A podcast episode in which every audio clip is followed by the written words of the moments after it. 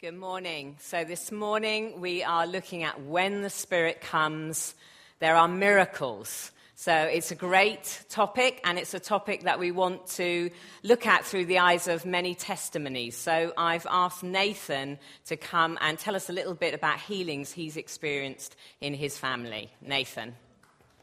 Hi, everybody. That, yeah, great.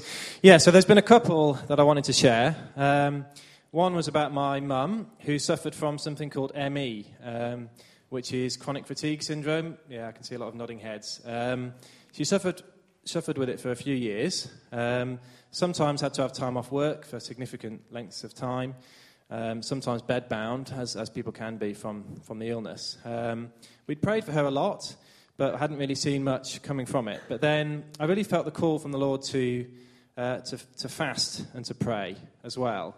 I felt like there's, there's something in Scripture about, you know, some things, they don't come out apart from with fasting and praying. So I, I felt called um, to do that and over a weekend. Didn't really tell my mum actually that I was doing it, but I just felt that I was seeking God's face with the fasting and, and seeking um, His healing power. And that same Sunday, she, she received some prayer at her church, um, and she said something felt different. There was a power there in the prayer that she received from her pastor. Um, yeah, and, and ever since then, she went to the doctors and they, have kind of given her the all, the all clear. They, um, you're not supposed to get better from this, but, but the, Lord, um, the Lord healed her. So all praises to the Lord. Um, and ever since she's been free of it, and that's, that's a few years ago now, and she's been able to get back to full time work and everything. So it's a real, a real testimony of the Lord's, the Lord's power.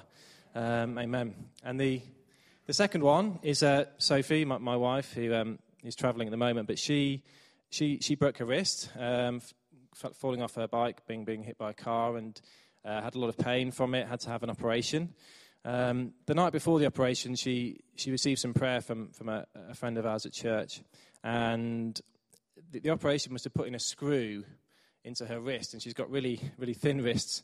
So she was a bit concerned about this screw being in there and um, was really worried about that. So we received some prayer and just prayed that, that she wouldn't have to have that. And the surgeon the next day she woke up from the operation and um, he said, actually, when we got in there, we, we discovered we didn't need to put the screw in anymore. So she, she doesn't have that. She doesn't have to have to go through that and with her with her wrists and everything. And she's recovered very well. And we just she she gave testimony to the Lord to the surgeon as well that she prayed that that would happen. And he was um, yeah he was he was surprised by the change he'd seen in her wrist. So praise the Lord.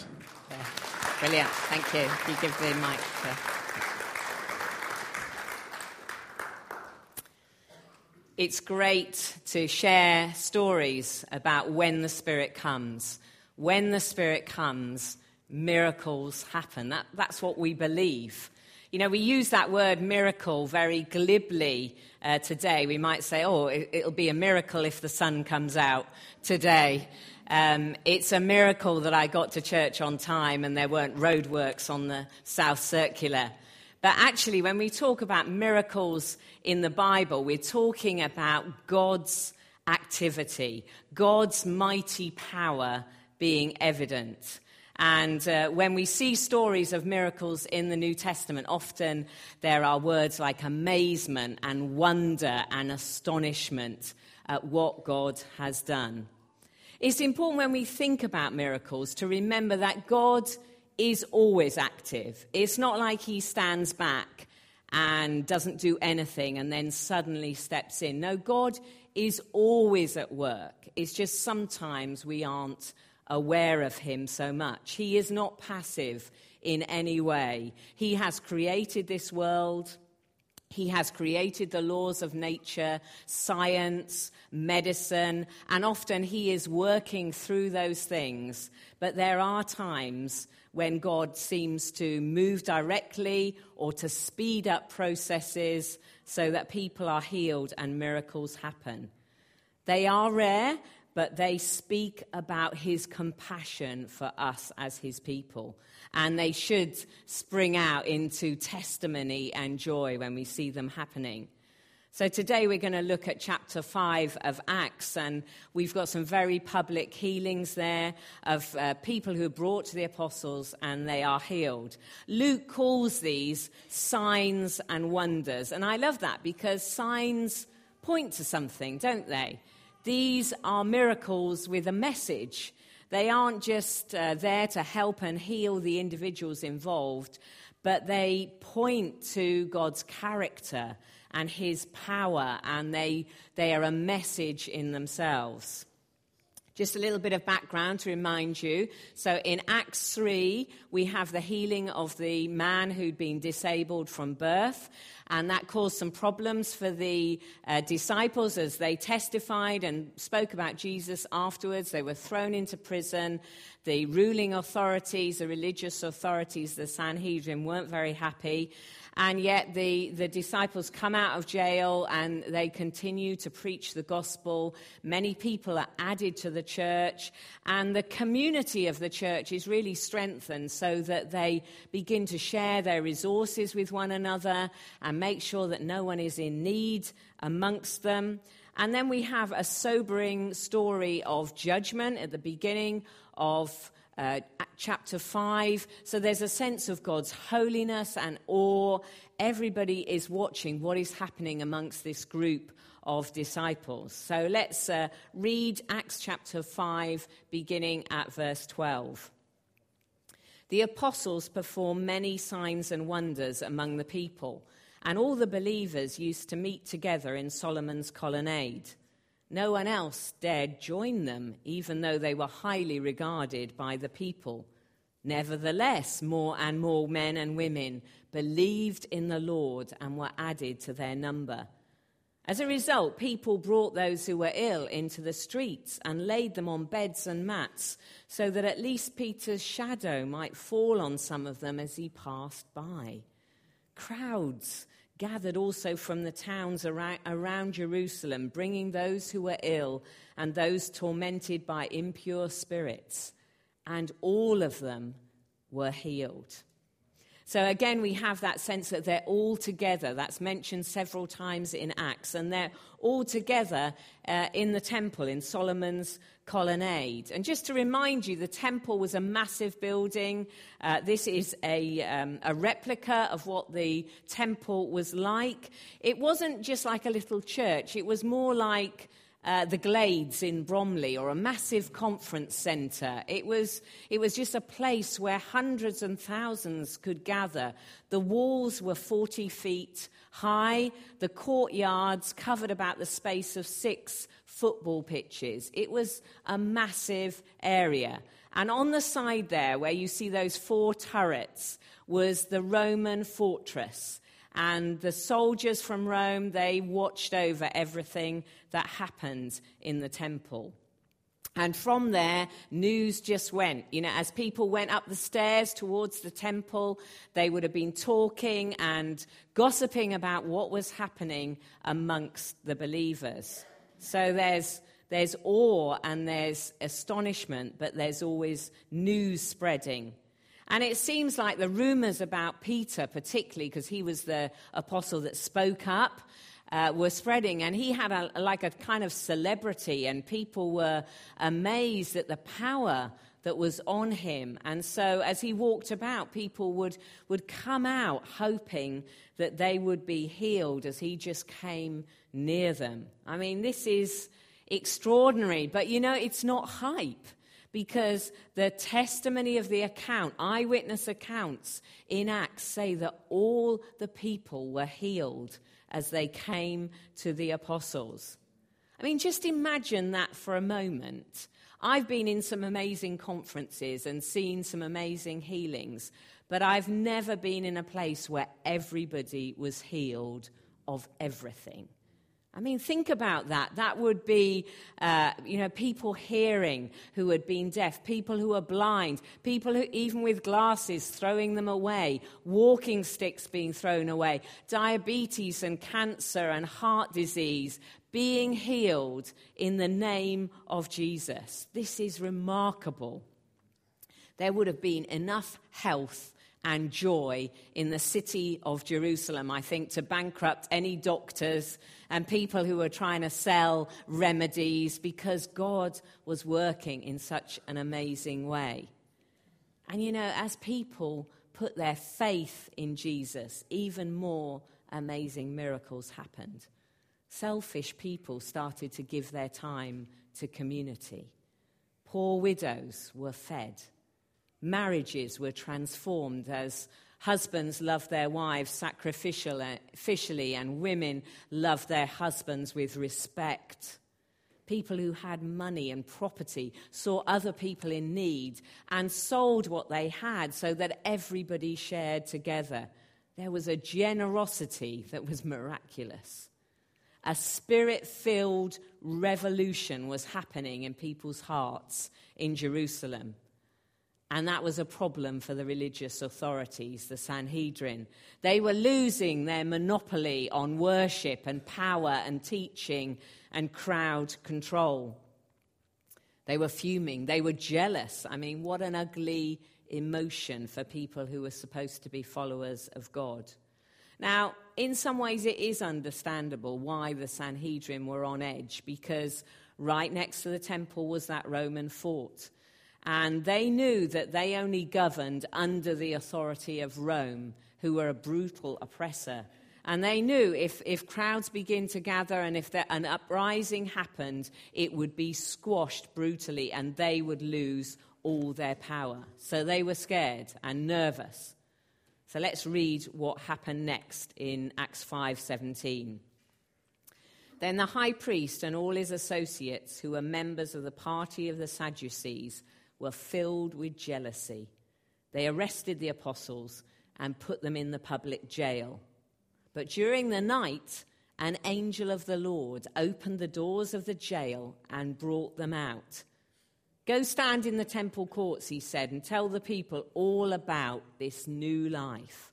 So at daybreak, they entered the ta- temple courts as they had been told and began to teach the people. Now, I don't know about you, but if I was freed from jail by an angel, I don't think I would run back to the scene of the crime. I would think, oh, great, God has delivered me. I'm going to go and hide. I'm going to let this all settle down. But no, the disciples are back at the temple gates. It's almost like they don't even go home for a shower or breakfast or tell their loved ones the good news. They're just back there as soon as the gates open, declaring the good news about Jesus. They were deadly serious about telling everybody the good news of Jesus. They wanted the whole city to know that Jesus had come as a perfect man, the Son of God. He had taught and healed people. He had been unjustly arrested and brutally beaten. He'd been crucified. And as he died, the punishment that should have been ours, the punishment that should have been on the people of Jerusalem for their wrongdoings, for their selfishness and their pride, was put on him.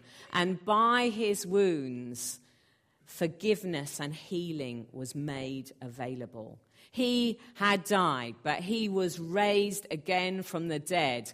And the offer was there that everyone who put their faith in him, who repented and trusted in Him as Lord and Saviour would have their hearts softened and cleansed as if they were born again. The slate would be washed clean. New life would surge into their hearts and minds. That was the life that they wanted to share. That was the good news they wanted to share. So the authorities had to come again and try and silence them. Imagine their embarrassment to find the people they thought were locked in jail were actually back in the temple preaching. So they took them, they took them again, and they hauled them in front of the authorities. And they said to them, You filled all Jerusalem with your teaching. They must have been delighted. And Peter and the other apostles replied, in uh, verse 29 we must obey God rather than human beings. The God of our ancestors raised Jesus from the dead, whom you killed by hanging him on a cross. I mean, they don't mince words here at all. God exalted him to his own right hand as Prince and Saviour, that he might bring to Israel repentance and forgive their sins. And we are witnesses of these things. And so is the Holy Spirit, whom God has given to those who obey him. When they heard this, they were furious and wanted to put them to death. Well, I would just encourage you, read the rest of Acts 5 and find out what happens. In fact, this week, why don't you read Acts 1 to 6? Read a chapter a day. These are brilliant, faith inspiring stories. So we're left with a little bit of a question because I don't know about you, but I would love to have been in that day and seen those miracles. Everybody healed of everything. But I'm not sure I would have had the courage to stand with the disciples and face imprisonment, beating, possible death. But you know, when the Holy Spirit came in Acts, the Holy Spirit gave them boldness and courage as well as power to heal the sick. I wonder if he can do that for us today. You know, I wonder if those kind of things could happen for us in Lewisham Market or in the O2 or in the Glades or when we're on our way to work or in our school. Because if it is the Holy Spirit that heals, if it is the Spirit that gives boldness when He comes, couldn't He do the same for us. You know, imagine the headlines, you know, in the Bromley News Shopper miracle healings at King's Church. Or if you Googled it, you know, hundreds gather at Catford, Lee, and Downham to hear about Jesus raised from the dead. Well, those headlines would be true, actually. A couple of years ago, um, a senior pastor from uh, the Jubilee Church in Enfield came and preached here, Tope, and he said, You can be in the middle of a miracle and not realize, not recognize what God is doing. And you know, miracles are happening here at King's. People's lives are being transformed week after week on Alpha. People who have questions are finding faith in Jesus. Yes, of course, we pray for more. We're not experiencing anything on the scale that they experienced in Acts, but God is still doing amazing things amongst us. Many of you have written to me your stories of testimony, of miracle, and God's intervention in your life. Thank you so much. They've been so encouraging, and I want to share some of them with you this morning. Iris says about being baptized in the Spirit uh, years ago, and God ca- challenged her to believe that she could be healed from really bad hay fever. You know how irritating that can be. And she says, I trusted God, and I've had no more symptoms since.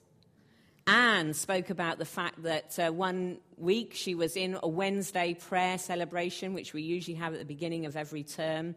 And the person at the front said, Put your hands on the place where you have pain and pray that God will heal you. And she'd recently been diagnosed with arthritis in her hands. So she prayed, and since then she's had no pain in her hands. Another young lady spoke about having terrible sciatica and how she prayed and fasted, and now she's been free of pain for a whole year. Betty spoke about praying for a friend of hers who was seriously ill in intensive care and God giving her a Bible verse uh, to be read to her friend. And as her friend heard that Bible verse, not only did she recover, but she put her faith in Jesus as her Savior. Vivian shared about how she uh, wanted to give some money to uh, some children in Ethiopia suffering poverty and malnutrition. And she was challenged by God, but she wasn't really sure about giving that amount of money, but she gave it in faith. And that, mo- that month, God provided for her financially. Someone else shared about a recent visit to Africa for a funeral where she was apprehensive about would she have enough money to cover all the costs.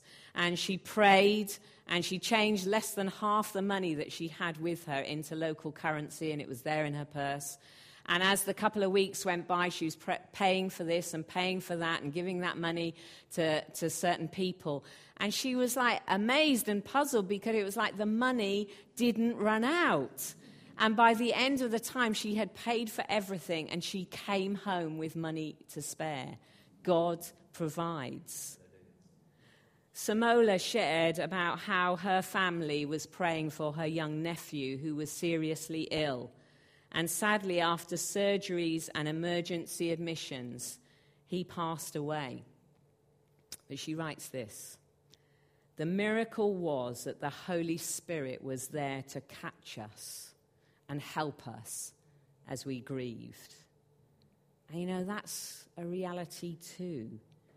That's Holy Spirit life too, that when things don't go as we pray, when we're thrown in jail or thrown into sickness or thrown into grief, the Holy Spirit is there to catch us. Others spoke about emotional healing, the power to forgive someone who had hurt them, of rapid recovery after surgeries, uh, strength to face treatment, of liver problems healed, a child with meningitis going through it unscathed, a child in a serious traffic accident who wasn't expected to live, surviving and being completely healed.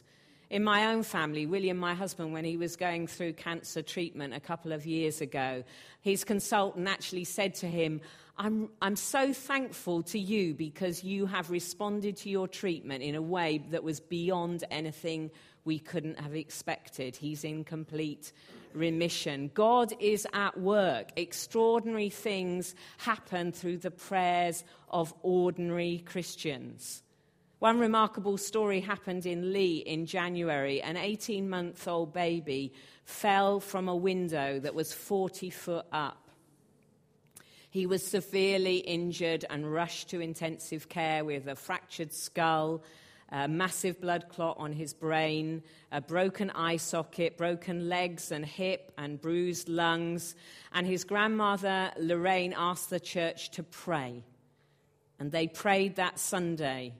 And within five days, he had made amazing progress. He was off life support. The doctors were just staggered at how an 18 month old could survive such horrific injuries and not even be brain damaged, nothing. I spoke to his grandmother this week, and he is walking. He's having a little bit of physio, but he is doing brilliantly. God can do extraordinary things amongst us.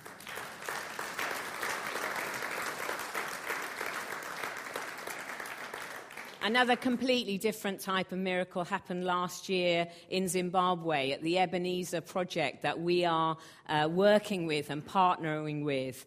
This large farm project helps train young people so they can go back into their communities, uh, rural, poor communities, and support uh, their families and their communities. I, I can't really go into all the details, but there was a situation where the land was threatened and could have been taken away from them. And usually, when these things happen, the lawful owners are just powerless. And the staff and trainees would have been homeless and the project decimated. But Rene, who runs the project, called for prayer. And many people across the world prayed. We prayed here at King's. And within a few days, uh, news came that the land would stay with Ebenezer, and more than that, the officials were so impressed with what they were doing that they've asked them to reproduce that across Zimbabwe. Our God can do extraordinary things. And, and, miracles are happening all the time here at King's. You know, this, this Easter we had our biggest Sunday uh, Easter attendance ev- ever. 1,600, over 1,600 people here learning and finding out that Jesus has been raised from the dead. Last term, over 1,100 people started working to build community in our groups. 79 uh, 20s and 30s signed up for the weekend away. Uh, 36 people have been baptized across the church since January 2016, and 21 have made first time commitments. Isn't that amazing? Isn't that amazing?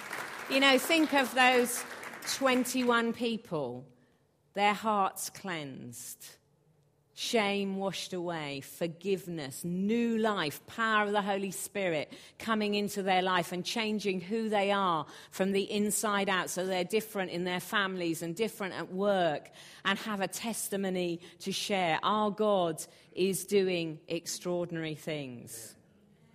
You know, in Acts, we see that miracles included lots of healings, financial provision, generosity among the believers, protection in dangerous situations, courage to speak up, supernatural guidance and direction, unity in diversity. Read about it in Acts. Miracles happen.